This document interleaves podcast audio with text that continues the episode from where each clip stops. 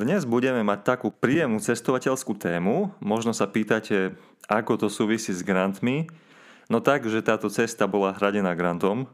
Radi by sme vám ukázali, že s grantom sú spojené na druhej strane oproti administratíve aj takéto veci, ako je napríklad možnosť vycestovať. V tejto epizóde sa budem rozprávať so študentom PhD, ktorý takýto grant využil a vycestoval na víkendový kurz do Rigi v Lotyšsku. Ak sa chcete inšpirovať, ako to prebiehalo, tak počúvajte.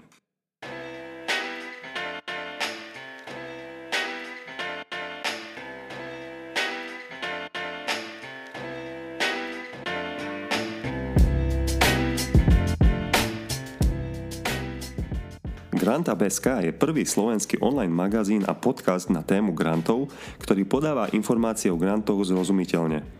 Chceme, aby granty boli zrozumiteľné a teda aj dostupné pre každého. Existuje nekonečné množstvo možností. Každý si vie nájsť to svoje, či ste podnikateľ, výskumník, učiteľ, študent alebo neziskovka. Pomocou grantov viete doslova splniť svoje sny. Na tomto podcaste rozoberáme témy a inšpiratívne príbehy okolo grantov a sledujeme pre vás grantové príležitosti, takže ak ste sa rozhodli dozvedieť o grantoch viac, tak práve začíname.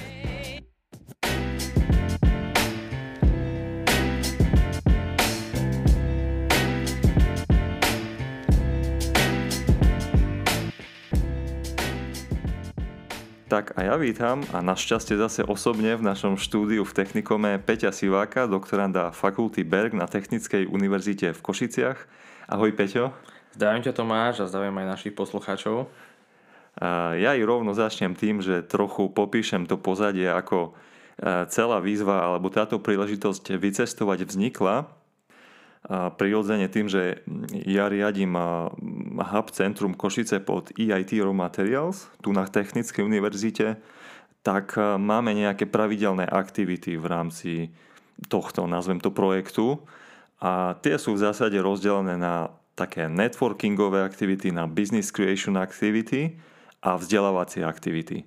No a toto tu celkom operatívne vzniklo práve pod tými vzdelávacími aktivitami, kedy my v priebehu veľmi krátkeho času sme od EIT Raw Materials dostali také echo, že jeden partner v Taliansku nemôže zabezpečiť e, nejakú vec a tak ďalej. Toto je nepodstatné, ale čo je dôležité, vyskytla sa možnosť čerpať nejakú sumu, teraz hovorím z pozície toho hubu, tak, takú možnosť, že pošleme nejakého doktoranda z nášho regiónu do Rigi na jeden biznis kurz, ktorý tam organizuje iný hub na ich tunajšej univerzite a dostaneme na neho aj peniaze vo forme štipendia, subgrantu alebo akokoľvek to nazveme.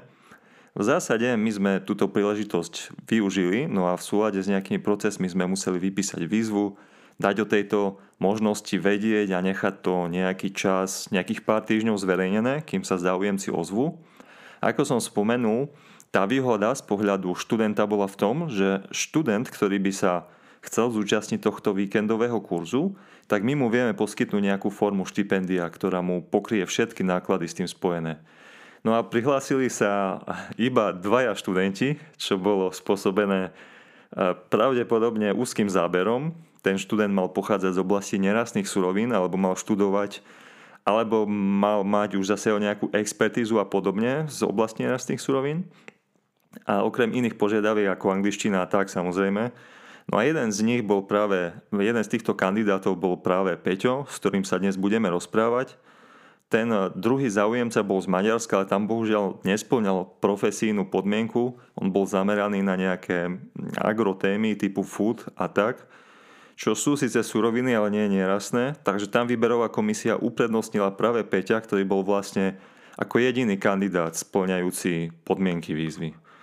On to vlastne bolo také celkom rýchle, už si išiel, nie? Určite, určite. Bolo to, bolo to v podstate také, že keď som tú výzvu zahliadol, tak som si povedal, že toto je niečo, do čoho chcem ísť a v podstate hneď som na tom začal aj pracovať, aby som odozdal všetko to, čo bolo potrebné. Dobre, tak e, však poďme sa porozprávať o tvojej skúsenosti, tak povedia z tvojho pohľadu, tvojimi očami. Ja ešte zrekapitulujem. Cez relatívne jednoduchý grant si sa dostal na víkend do Lotyšska. Budeme ešte hovoriť konkrétnejšie o tom, čo bolo účelom tej cesty, ale mňa v prvom rade zaujímajú tvoje celkové dojmy z tejto príležitosti. Ako by si to zhodnotil? Hmm. Určite, bolo to, bolo to veľmi zaujímavé tým, že vlastne my v Košiciach máme, máme hub a takýto, takýchto hubov je vlastne niekoľko po Európe, tak pre mňa bolo veľmi zaujímavé vycestovať niekde inde, kde som ešte vlastne nikdy nebol, lebo v podstate v Lotyšsku, Lotyšsko je vlastne krajina, ktorú som naštívil teraz prvýkrát a bolo taktiež zaujímavé sledovať to, ako, ako ten hub funguje u nich, hej, že čo organizujú, čo ponúkajú. Čiže pre mňa to bolo naozaj a, veľmi zaujímavé. Ja by som to zhodnotil možno tak, že a, stretol som tam zaujímavých ľudí, m, takisto z rôznych hubov, napríklad z Chorvátska, a, taktiež z Estónska, to je vlastne ďalšia mm-hmm. pobaltská krajina. Tie huby, ktoré vlastne poslali asi tých študentov. Áno, áno, áno. V podstate to bol PhD, PhD víkend, kde sme vlastne pôsobili len doktorandi, a teda študenti PhD štúdia. A, myslím, že také, také, taký, taký ten networking, ktorý sme tam vytvorili, bol, bol taký, Um, aj po tej formálnej, ale aj po tej neformálnej stránke, ktorú sme potom vlastne mali, tak taký ten networking bol, bol pre mňa fakt taký ten asi, asi, asi to najprínosnejšie, čo som si z toho mm-hmm. mohol odniesť. Že toto bolo také obohacujúce. No, vysoká škola je také, taká vynikajúca príležitosť asi na, práve na tieto veci, pripraviť si nejaké kontakty potom do budúceho kariérneho života. To sa aj tak ako všeobecne hovorí.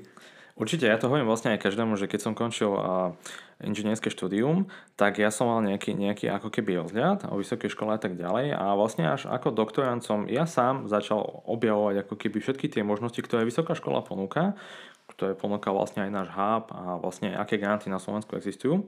A možno niekedy sám sebe hovorím, že prečo som si to nevšimol už skôr, lebo by som mohol vlastne precestovať o mnoho viac už počas, už počas toho bakalárskeho či inžinierského štúdia. Mm-hmm. No, Erasmus a tak, nie? Určite, určite. Aj možno také krátkodobé pobyty, ako bolo vlastne niečo také, do čoho som išiel teraz v Lotyšsku, ale mm, ja som vlastne rád, že to prišlo, to prišlo teraz, začal som sa o to viac zaujímať a začal som sledovať viac takých stránok, olajkoval som si mm, množstvo takisto grantov, ktoré, ktoré sa venujú vyloženie tomu. A, a ja som, ja som naozaj rád, hej, že, že práve na tom PhD, ktoré je tiež naviazané na Erasmus, pretože my vlastne máme aj už tú podmienku vycestovať do zahraničia na niekoľko mesiacov, tak sa mi podarilo aj práve v takejto korona dobe vycestovať aspoň na taký víkend, kde som stretol um, iných PhD študentov, ktorí sa tiež zaoberajú nejasnými surovinami a v ktorých v ktorých ich krajinách tiež pôsobia huby, ktoré v podstate robia niečo podobné ako my, ale robia to trošičku inak, lebo v podstate aj v tom Lotyšsku, keď som bol, tak, tak tam bolo zaujímavé sledovať aj to, že ako to robia oni, hej, že ako, ako, ako vlastne k tomu pristupujú, a ako, ako vlastne tí PhD študenti, hej, do toho sú zapojení a, a toto bolo tiež také, že obohacujúce, proste taká tá výmena tých skúseností. Uh-huh, uh-huh. Uh, no, ty si spomenul aj tú koronu. ja možno, že aj plynule premostíme. Tam je pravda naozaj, že sme nemali veľa záujemcov. Ako tak rozmýšľam, možno je to do istej miery spôsobené aj tým, že tu je ešte stále medzi ľuďmi akýsi rešpekt k cestovaniu. Uh, ako si sa ty dozvedel o tejto možnosti, o, o, o tejto grantovej výzve vlastne? Jasné, ja som sa v podstate dozvedel o o tomto grante cez sociálne siete, cez Facebook Hub Center tu v Košiciach, kde som vlastne pozrel si podmienky a tak som si povedal, že toto je viac menej šité na mieru pre mňa, takže do toho vlastne idem a začal som hneď pripravať vlastne všetky potrebné materiály, ktoré boli potrebné rozdať a a možno či je to spôsobené tým, že, že, že ako nejakom kvázi menej tých záujemcov sa, sa prihlásilo, že či je to spôsobené kvôli, kvôli tej korone, tak ja si myslím, že určite áno, aj kvôli tomu. Pretože v podstate, keď som ja cestoval, a keď som vlastne letel, pretože som cestoval leteckou dopravou, tak, tak mne sa dokonca stalo, že ja som cestoval vlastne z Krakova do Varšavy, čo sú vlastne mesta v tom istom štáte v Poľsku. A vlastne v obidvoch miestach odo mňa vyžadovali nejaký, nejaký certifikát, COVID pas alebo niečo hej, a pritom vlastne už na letisku sa to mm, už tým spôsobom riešilo, čiže naozaj tie také striktné pravidlá, že kvôli tej korone a toto cestovanie určite zhoršilo. A je to určite ťažšie a, a možno to tiež odradilo mnohých ľudí a vôbec vycestovať, nie je to ešte byť prezenčne v jednej miestnosti s inými PhD študentmi a vlastne s inými ľuďmi z rôznych krajín, z celej Európy. Takže určite si myslím, že toto bol tiež dôvod, ktorých, mm, ktorý mnohých ľudí odradil k tomu, aby vôbec sa na také niečo prihlásili. Ďalší dôvod, ktorý ja ako vidím, ako človek, ktorý vlastne študuje niečo také, je to, že o nejasné suroviny v aktuálnej dobe možno nie je až taký mm, extrémny záujem z pohľadu mladých ľudí, ale ono to vyloženie nie je pretože vlastne je to nezaujímavé, alebo je to niečo, čo vlastne sa nedotýka mladých ľudí. Práve naopak, hej, ako mladí ľudia sa stretávajú s nejasnými surovinami denodenne, stačí, že zoberú vlastne svoj telefón alebo v podstate um, si kúpia nejaké nové oblečenie. Ale skôr by som možno povedal k tomu, že uh, sa to nejakým spôsobom nepropaguje na, na sociálnych sieťach tak, ako možno rôzni influenceri propagujú rôzne iné uh, novinky a vlastne niečo, čo, čo dnes fičí a na čom vlastne hlavne tá mladá generácia, hej, povedzme od tých 15 rokov, a na čom vlastne oni fičia, využívajú internet, Instagram, Facebook a tak ďalej. Čiže ja si myslím, že práve možno toto je ten dôvod ďalší, že prečo vlastne sme nemali toľko možno záujemcov, ako by sme predpokladali. Hej, to je v zásade je proste trošku, aj my sa stretávame ako z pozície toho hubu trošku s takou nie že nezáujmom, ale takým akýmsi níz, nízkym alebo nižším povedomím v rámci surovín. Presne tie veci, ktoré vravíš, proste tie nerastné suroviny v telefóne, v, ja neviem, úplne, že v podlahách, v budovách, kdekoľvek, tak áno, sú tu a, a je tu nejaká cesta, ako, ako to vôbec získavame, akým spôsobom, čo preto treba urobiť, odkiaľ to treba zobrať, ako to treba spracovať. A vlastne o, o tomto zase, o, o tejto celej ceste, o tom celom cykle, ľudia vedia málo. Určite, ja, by som, ja súhlasím s tebou, že je tam v podstate možno taká tá nevedomosť alebo neinformovanosť v tomto smere a to vlastne potom, to vlastne potom aj spôsobuje to, že tí ľudia jednoducho ako keby um, možno aj keď vidia nejakú výzvu, tak si povedia, že to nie je niečo pre nich, pretože sa ich to ako keby netýka. Ale... Hej, to je možné, no. Ale práve... práve, práve... Prepáč, práve pri tých jasne. business creation uh, výzvach, keď tam dáme, hej, že hľadáme, dajme tomu, dajme tomu hej, že startupy a teraz, ale z oblasti nerastných surovín. Bác, proste akože ťažko, ťažko sa nám niekto hľada, hej? Jasné, Ale keď my to interpretujeme takým spôsobom, že nerastné suroviny, čo znamená, že Môžu to byť napríklad, dajme tomu, drony, ktoré mapujú nejaké priestory v nebezpečných podzemných, eh, ja neviem, priestoroch a teraz eh, môže to byť nejaká, nejaké digitalizovanie nejakých procesov v bani, alebo nemusí to byť úplne, že baňa, môže to byť napríklad eh, čokoľvek z toho celého hodnotového nera- reťazca nerastných mm-hmm. surovín, hej, v podstate tam je veľa zložiek. Čiže aj, aj čo sa týka recyklačných technológií a podobne. Je toho, je toho viac, len ako ja sa pravdu povedať aj nečudujem ľuďom, keď si to nevedia celkom predstaviť, že čo, čo.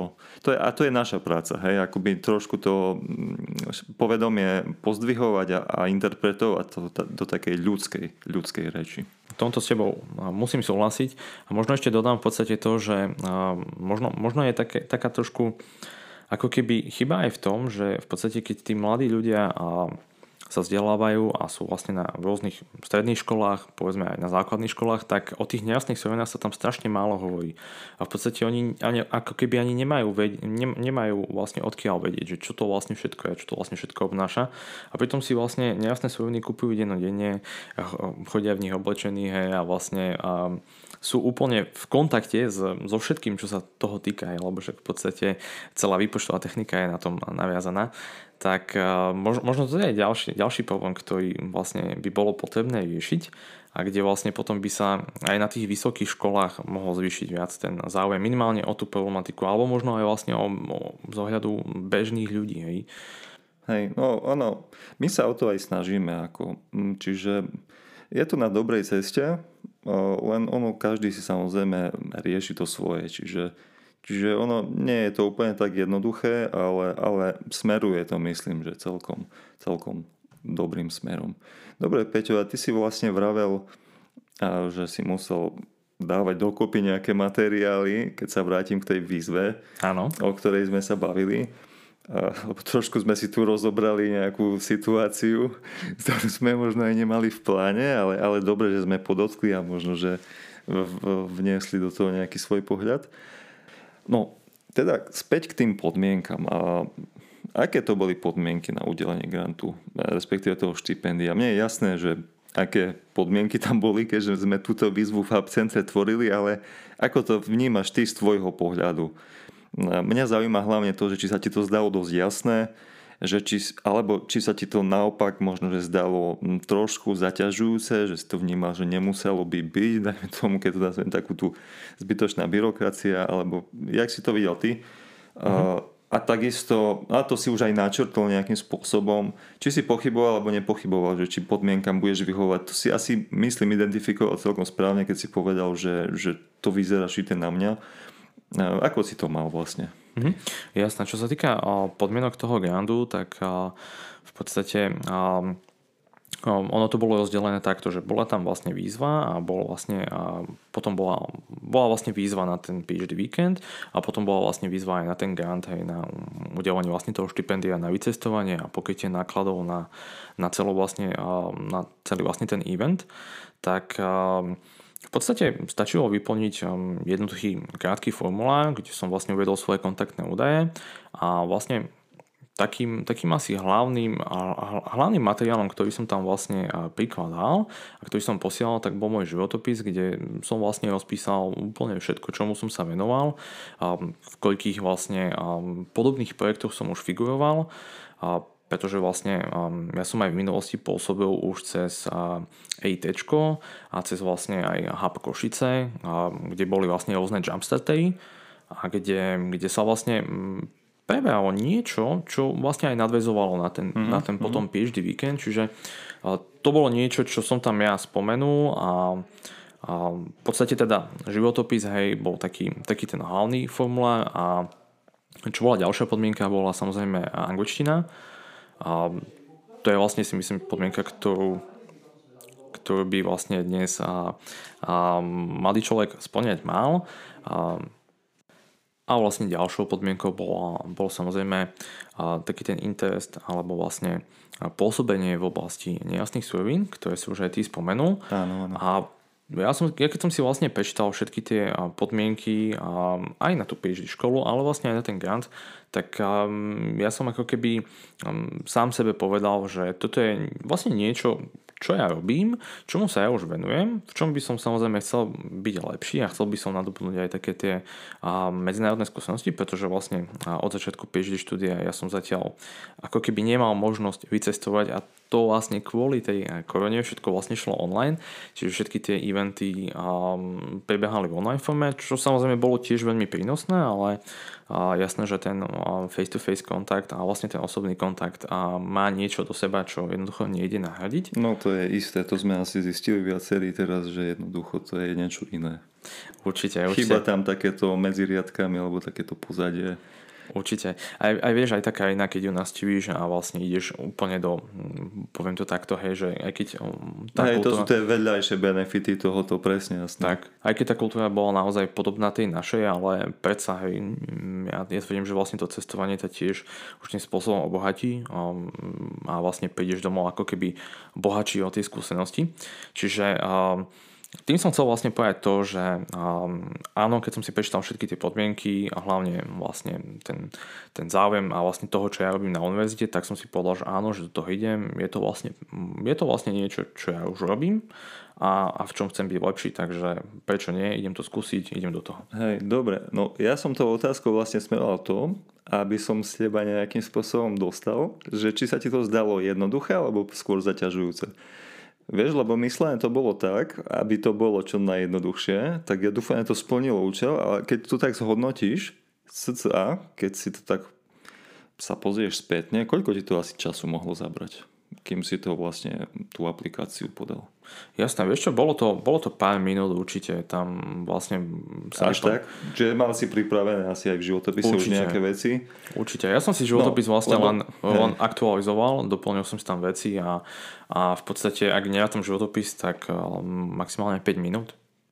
Hej, no, no, tak super, super potom, pretože v zásade, čo tam všetko bolo treba, tak to bol jednoduchý formulár a zaslanie životopisu a nejaký nejaký sprievodný text do, do, do e-mailu. Mm-hmm. Hej?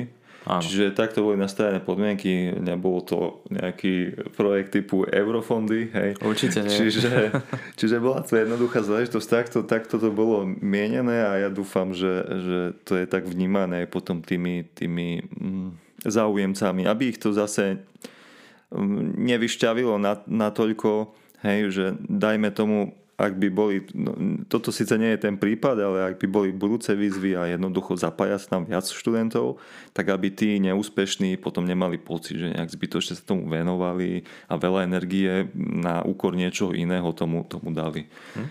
Určite ja možno ešte doplním, že keď som vlastne aj vyplnil ten formál, tak som si vlastne hovoril, že, že, um, že, že ako keď budem vôbec úspešný, hej, že, lebo v podstate takýto formulár môže vyplniť mnoho ľudí. Mnoho ľudí si o to môže požiadať grant, hej, však v podstate stačí poslať životopis, vyplniť jednoduchý formulár a poslať nejaký e-mail, to je vlastne všetko. Hej, no čiže... a potom si zistil, že šanca je 50 na 50. A vlastne áno, no, hej, potom... Už, už po výsledku, hej. Tak, tak, tak. tak. Hej bola 50 na 50. Čiže, čiže určite netreba sa bať, treba skúsiť, aj keď možno nejaká vec vyzerá zo spočiatku jednoducho, tak aj, aj tak do toho treba ísť a nemať vlastne možno nejaké také... Uh, ak vyzerá ani, zložito. Ani, ak ani, vyzerá zložito, si chcel povedať, si povedal jednoducho.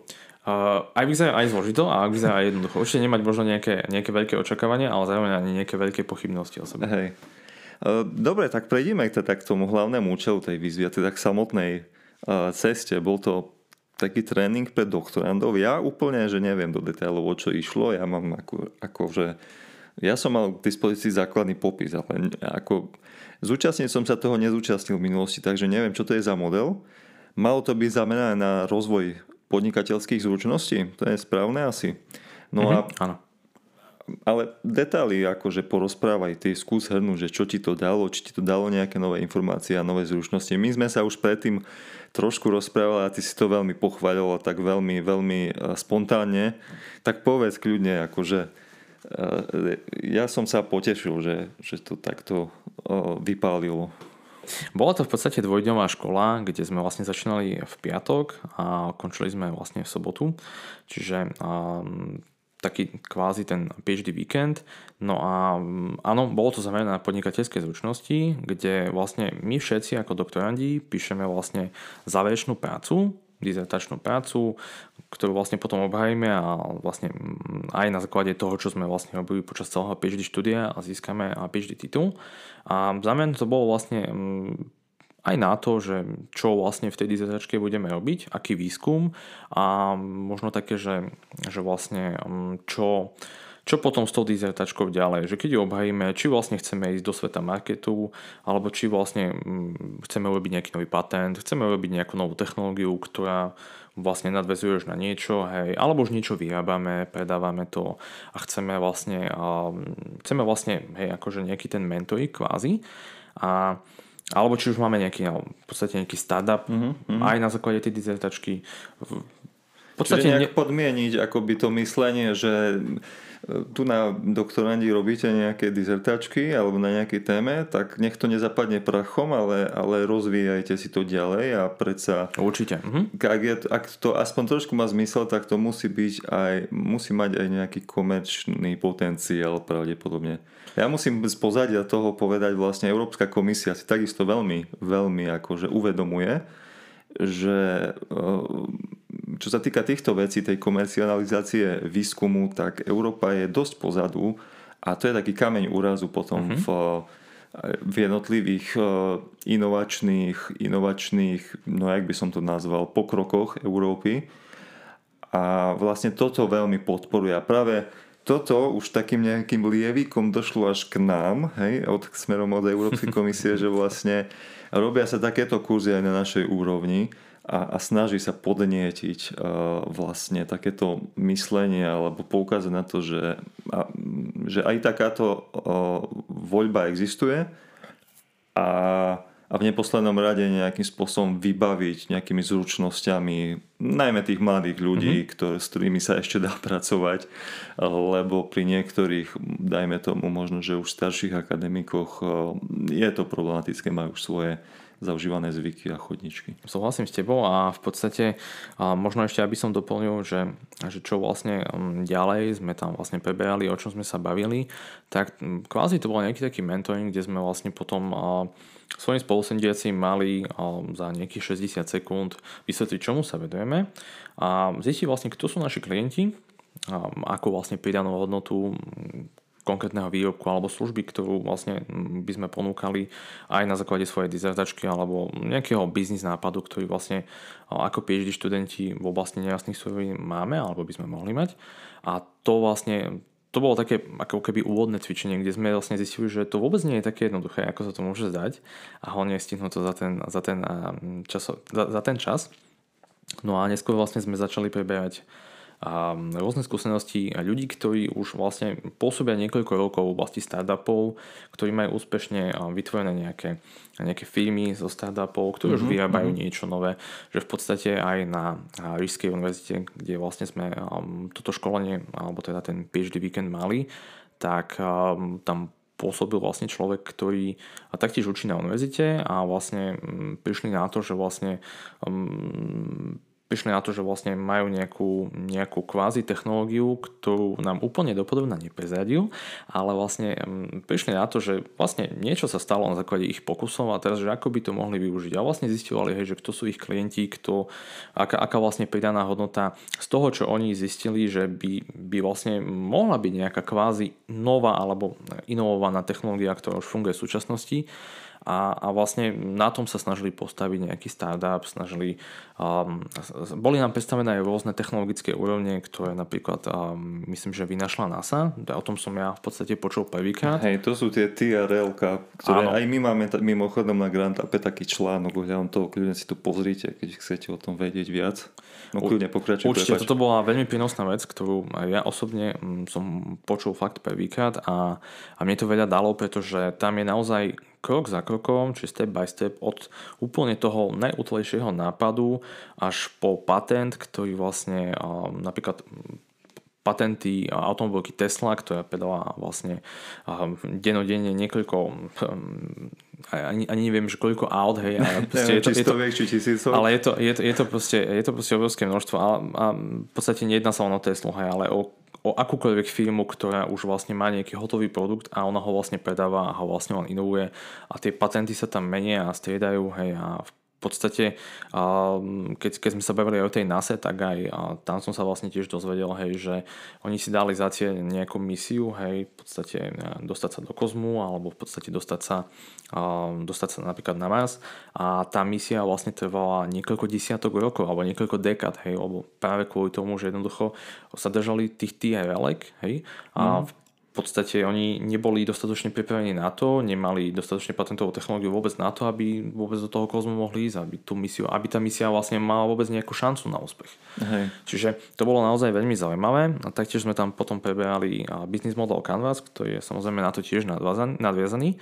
A ten som ja osobne už poznal aj z rôznych jumpstarterov, ktoré som absolvoval ale musím povedať, že vlastne mm, vždy, vždy vlastne sa tam nájde niečo také nové, napríklad uh, také, také nové, čo mi odkvelo v pamäti, bolo to, že v podstate vždy, vždy sme, vždy ako keby na, tom business model Canvas je číslovanie a vlastne začína sa od toho, od tej jednotky, hej, od tej value proposition, teda vlastne od toho, od tej pridanej hodnoty, ale tam vlastne v Rige som sa dozvedel to, že že vlastne existuje aj taký americký biznis model Canvas, kde oni vlastne skôr hovoria, že ale kto sú vaši klienti, hej, že tá vlastne dvojka, že oni niekedy tú jednotku s tou dvojkou zamenia, že v podstate nie je možno ani tak dôležité, alebo teda je samozrejme dôležité, aká je vaša pridaná hodnota výrobku alebo služby, ktorú ponúkate, ale hlavne musíte, mať, musíte vedieť, kto sú vaši klienti, pretože ak Jasne. to nebudete vedieť, tak to nikto nebude kupovať alebo nikto to nebude používať. Ak to nebudete vedieť, tak je možné, že žiadni nebudú, že Presne žiadni tak. nie sú. Jasne, to dáva zmysel, pretože keď niečo chcem predávať alebo ponúkať, tak musí mi to niekto akože uh, odoberať, hej, čiže Určite. Ak, ak, ak to nenastane, tak zbytočne sa aj tým zaoberať. A vlastne môže mať človek potom pridanú hodnotu naozaj veľkú, ale jednoducho nikto to nedokáže oceniť, pretože žiadni klienti nebudú. A v podstate to a možno, bolo... že to musí potom dozrieť. Mne nevždycky je taký prípad, hej, možno, že treba je to počkať niekoľko rokov a je to možné, v podstate s tým sa viaže tiež jedna historka, ktorú, ktorú vlastne sme aj zakončili ten PhD víkend a to bolo vlastne to, že a, taktiež človek, ktorý pôsobí na univerzite v Estonsku, a, prišiel a vlastne odprednášal svoju dizertačnú prácu, ktorú odozdával spred 10 rokov a v podstate v jeho dizertačnej práci sa riešilo niečo, čo, čoho vlastne obsahom ako keby nebolo, nebolo v tej aktuálnej dobe ako keby nejaký veľký dopyt, nejaký veľký záujem. Ako keby naozaj nemal tých klientov. Hej?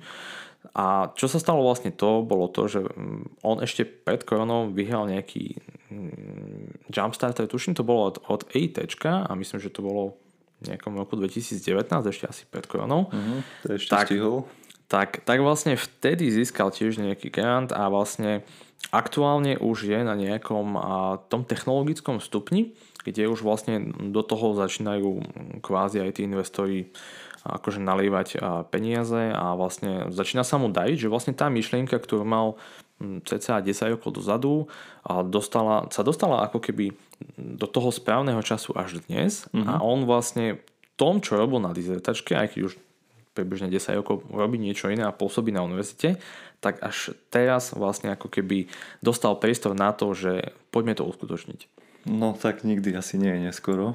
Tak. Vždycky treba počítať s nejakou možnosťou. Tak. A dobre, a ešte keď sa tak opýtam, tak uh, ty si našiel nejaký potenciál pre svoju dizertačku? Keď nám krátko možno, že môžeš povedať, že o čom je tvoja dizertačka?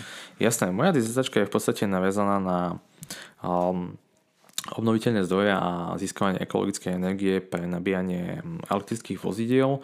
Um, samozrejme do elektrických vozidel môžeme radiť aj elektrické autá alebo respektíve menšie elektrické autá, um, skútere a vlastne mm, povedzme napríklad aj elektrobicykle. Ale čo je takouto hlavnou myšlenkou je vlastne unifikácia a možnosť vyberateľných batérií, ktorá zatiaľ na Slovensku nie je, ale v podstate toto je, toto je niečo, čím by sme vlastne mohli ako keby určitým spôsobom zredukovať čas nabíjania, ktorý zatiaľ je stále takým veľkým otáznikom a taktiež výroba tej ekologickej energie, ktorá by vlastne umožnila alebo teda zamedzila by k tomu, aby, aby došlo k výpadkom elektrickej energie pri veľmi vysokom odbere elektrického prúdu, čo samozrejme môže nastať, ak sa zvýši, ak, sa, teda, ak teda samozrejme ľudia prejdú viac na ten elektrický pohon mm-hmm, ako taký. Mm-hmm. Hej. Táto myšlienka je samozrejme, prepáč, že ti skočím do rečí, táto myšlienka je samozrejme naviazaná hlavne na nejaké také tie mobilné jednotky, ale samozrejme môžu dobiť aj nejaké mechanizmy, napríklad bánske stroje alebo rôzne iné hej, mechanizmy, ktoré aktuálne využívajú tradičné spaľovacie motory a môžu vlastne v blízkej dobe prejdú na elektrickú energiu, pretože to je taktiež akože cieľ Európskej únie a nejakým spôsobom zmyžiť emisie. A, a to je asi, asi tak zatiaľ k tomu Dobre, tak to je zaujímavé. Tak držíme palce, nech si to teda možno, že aj vyjde. Možno, že o teba budeme počuť o pár rokov a všetci budeme hovoriť, že my ho poznáme, my ho poznáme. Dobre, no, tak ešte možno by ma hádam zaujímavá tá krajina, možno, že kultúra, alebo ja viem, to je krátky čas, čo sa tam zdržal, ale uh-huh. aká je Riga a Lotyšsko celkovo? Mal si možnosť vôbec trochu spoznať akože túto krajinu? Prípadne máš nejaký zážitok, čo ti utkvel v pamäti? Je jasné. A musím sa, musím sa k tomu vrátiť, že vlastne ja som cestoval lietadlom úplne prvýkrát a práve vlastne cez tento grant. Aha. A, tak takže, super. takže áno, pre mňa to bolo úplne že zážitok, už len, už len tá cesta tam a naspäť. Ale ja keď som vlastne vystúpil v Rige, tak ja som mal pocit, že som kvázi ako keby doma, lebo v podstate aj tá architektúra, aj možno, možno je to trošku podmienené aj tou ako keby príbuznou alebo spoločnou minulosťou, ktorú sme mm, mali hej, mm. v minulosti, um, tak mne to prišlo naozaj také, že tie budovy sú také ako keby ja ich poznám. Hej. Ja som samozrejme bol aj v meste, bol som si pozrieť centrum, bol som si pozrieť na meste a v podstate všetky také pamiatky, ktoré boli v mojej blízkosti a ktoré som akože stihol za ten čas pozrieť, tak som, tak som aj samozrejme bol pozrieť. Um, prišlo mi to tam akože naozaj um, pekné. A ľudia, čo sa týka ľudí, tak uh, prišli mi viac menej priateľskí. Niektorí z nich uh, nerozprávajú po anglicky, ale skôr vlastne uh, inklinovali viac k tej ruštine. Hej, hej, to je hej. asi tiež podmenené tou minulosťou. A... Tak oni to tam zase nemajú aj ďaleko, oni boli súčasť kedysi, nie? Určite, jasné, áno, áno. Tak uh, Takže, takže vlastne asi, asi to bolo spôsobené tým, ale čo sa týka také mladej generácie, tak tam som samozrejme nemal problém s angličtinou vôbec, v obchodoch taktiež nie. A tým, že vlastne aj Lotyšsko, hej, keď možno väčšina ľudí si teraz nevie na mape, na mape úplne vybaviť, kde sa také Lotyšsko nachádza, tak aj Lotyšsko ako také má samozrejme moje, tak tým, že ja som prvýkrát letel, tak som samozrejme nebol ešte ani nikdy pri moji, takže toto bolo tiež pre mňa taký zážitok, že som išiel prvýkrát pozrieť vôbec moje a ten taký pocit, keď človek uvidí a moje, aj keď samozrejme to počasie nebolo úplne ideálne, ale zážitok to bol rozhodne veľký, čiže Hej. áno, cez takýto grant som si vlastne splnil nielen to, že som si vlastne dozvedel niečo viac o nejasných surovinách a mal taký mentoring, ale vlastne som si splnil aj taký sen, že áno, naozaj som prvýkrát videl moje a prvýkrát som vlastne letel lietadlo. No tak super, no tak uh, nie je za čo tým pádom. tak, tak to, bolo, to, to je super, to je taký príjemný bonus. Tak e, skvelé, skvelé si to zakončil tým pádom. Uh, ďakujem Peťo, že si prišiel porozprávať niečo ďakujem za pozvanie, tak. svojich zážitkoch z tejto grantovej príležitosti. Ja ešte zrekapitulujem, hovorili sme s Peťom Sivakom, ktorý využil jednoduchú grantovú príležitosť na vycestovanie na zaujímavý biznis kurz do Lotyšskej Rigi ak vás to motivovalo a radi by ste niečo podobné zažili v budúcnosti aj vy, tak sledujte GrantUp. My aj takéto príležitosti z času na čas zverejňujeme, alebo lepšie povedané informujeme o nich. Dobrým prostriedkom, ako cestovať z grantu je taktiež už známy program Erasmus.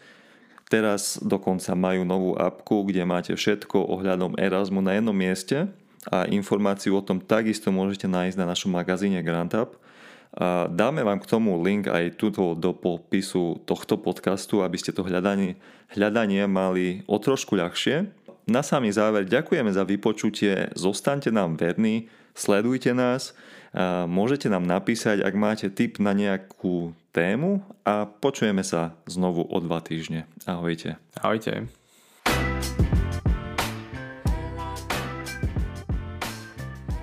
Práve ste počúvali podcast GrantUp.sk. Ak sa nám podarilo priniesť vám pridanú hodnotu, potom sa darí našu víziu naplňať. Ak ste však nenašli, čo ste hľadali, napíšte nám na Facebooku správu, nájdete nás tam ako granta.sk. Ďakujeme za vypočutie tejto epizódy, ale tiež ďakujeme, ak nám necháte recenziu priamo tu na podcastovej platforme a taktiež na Facebooku. Pomáha nám to vyrásť a prinášať vám kvalitnejší Grant Up.